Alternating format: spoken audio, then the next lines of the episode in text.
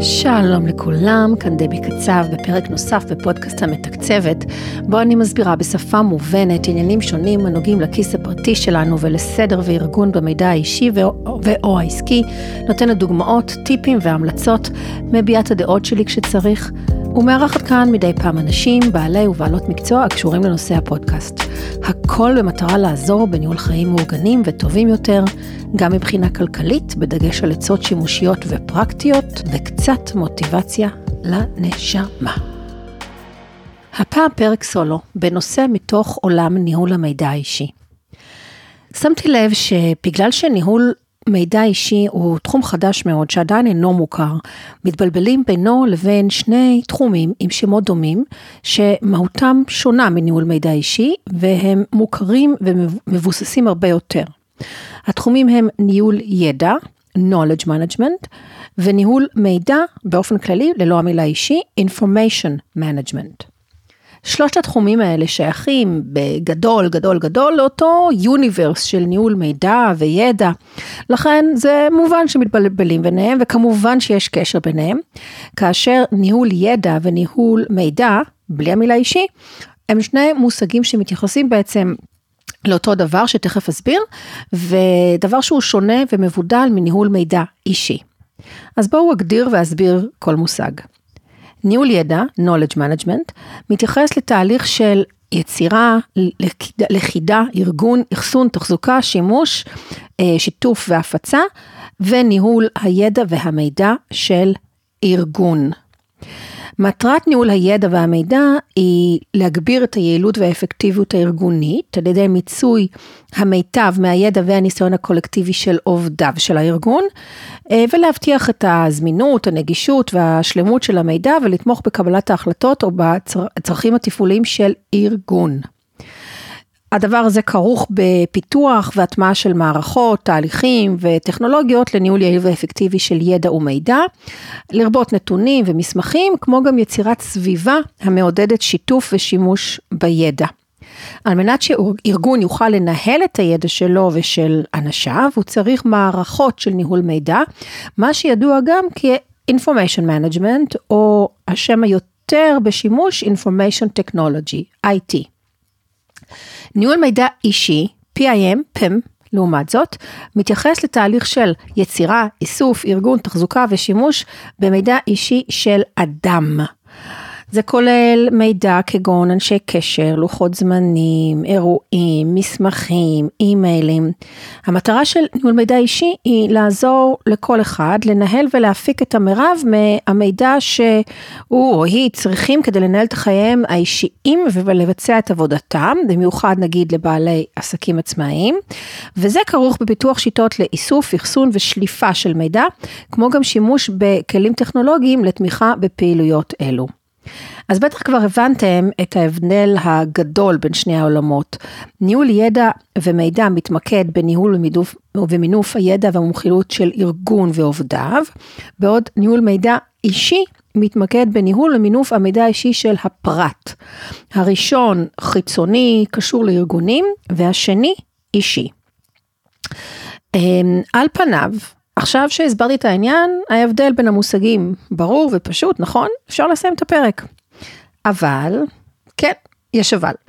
כי בשנים האחרונות צץ לו תחום חדש נוסף, הקשור לתחומים עליהם דיברתי עד כה, שאפשר לומר שהוא סוג של חיבור או שילוב בין ניהול מידע אישי וניהול ידע חיצוני.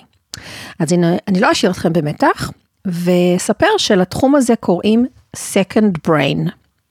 יש אנשים שסיפרתי להם על תחום ניהול המידע האישי שאני מפתחת, ומיד שואלים אותי, אז, או אומרים לי, זה דומה ל-Second Brain, לא?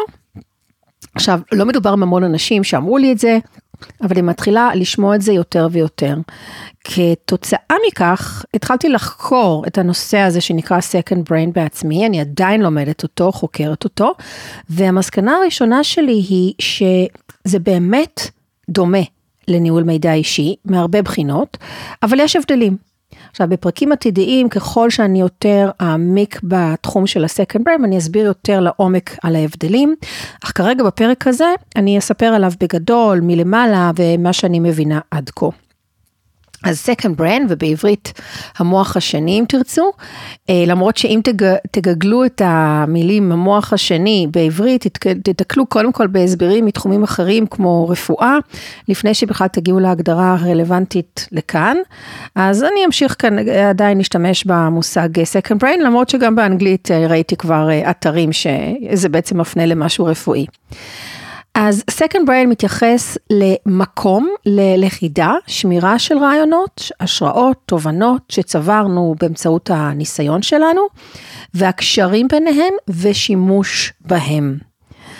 את המונח הזה, Second Brain, התווה אמריקאי בשם תיאגו פורטה, מומחה לפרודוקטיביות וניהול ידע, שהקים ומנהל חברה בשם Forte Labs, מעבדות פורטה, על שמו כמובן.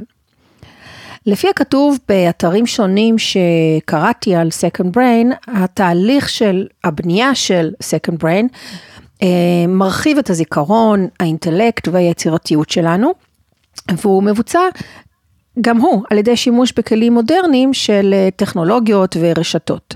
אז אני אקריא מתוך העמוד הראשי באתר של Forte Labs, סוג של תרגום חופשי שעשיתי מאנגלית לעברית. כמה פעמים ניסיתם להיזכר במשהו חשוב והרגשתם שהוא חומק לכם? באיזו תדירות נאבקתם להיזכר במשהו שימושי אחד מספר או מאמר שקראתם? כמה זמן בזבזתם בחיפוש אחר מסמך או קובץ שהייתם בטוחים ששמרתם? אם המחשבה הראשונה שלכם היא, וואי, זה קרה לי היום? אז אתם לא לבד. כמות המידע העצומה, המציפת המוח שלנו מדי יום היא מטורפת. עומס מידע הפך מזמן לתשישות מידע, מכביד על המשאבים הנפשיים שלנו, ומשאיר אותנו כל הזמן חרדים, מכך שאנחנו שוכחים משהו. עם זאת, מידע הוא אבן היסוד של כל מה שאנחנו עושים. כל מה שאנחנו רוצים להשיג, מביצוע פרויקט בעבודה ועד התקבלות לעבודה חדשה, לימוד מיומנות חדשה או הקמת עסק, מצריך מציאת מידע ושימוש נכון בו. הצלחתכם המקצועית ואיכות חייכם תלויות ישירות ביכולתכם לנהל את המידע סביבכם. כעת הגיע הזמן להכיר בכך שאיננו יכולים להשתמש בראש כדי להחסן את כל מה שאנחנו צריכים לדעת ולהוציא למיקור חוץ את עבודת הזיכרון לטכנולוגיה. וכאן נכנס לתמונה המוח השני. כדי לעשות שימוש יעיל במידע, עלינו לארוז אותו ולהפוך אותו לנגיש עבור העצמי העתידי שלנו.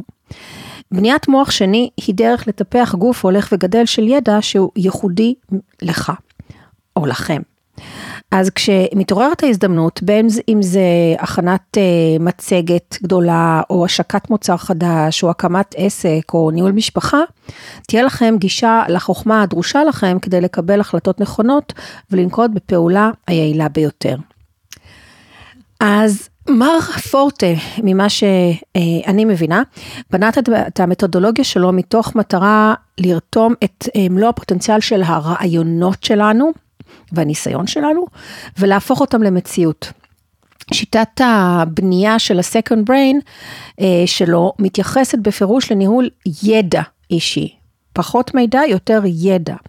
לדוגמה, מעיון בקורס שלו, שטרם עשיתי אותו, אני עוד מתלבטת אם לרכוש אותו ולעשות אותו, אני רואה שהוא מדבר בין היתר על בחירת אפליקציה לרישום סיכומים, על שיטה מסוימת לארגון הסיכומים האלו, ועל איך להשתמש בהם ליצירה של משהו חדש, איך להפוך ידע גולמי לנכס חדש של ידע.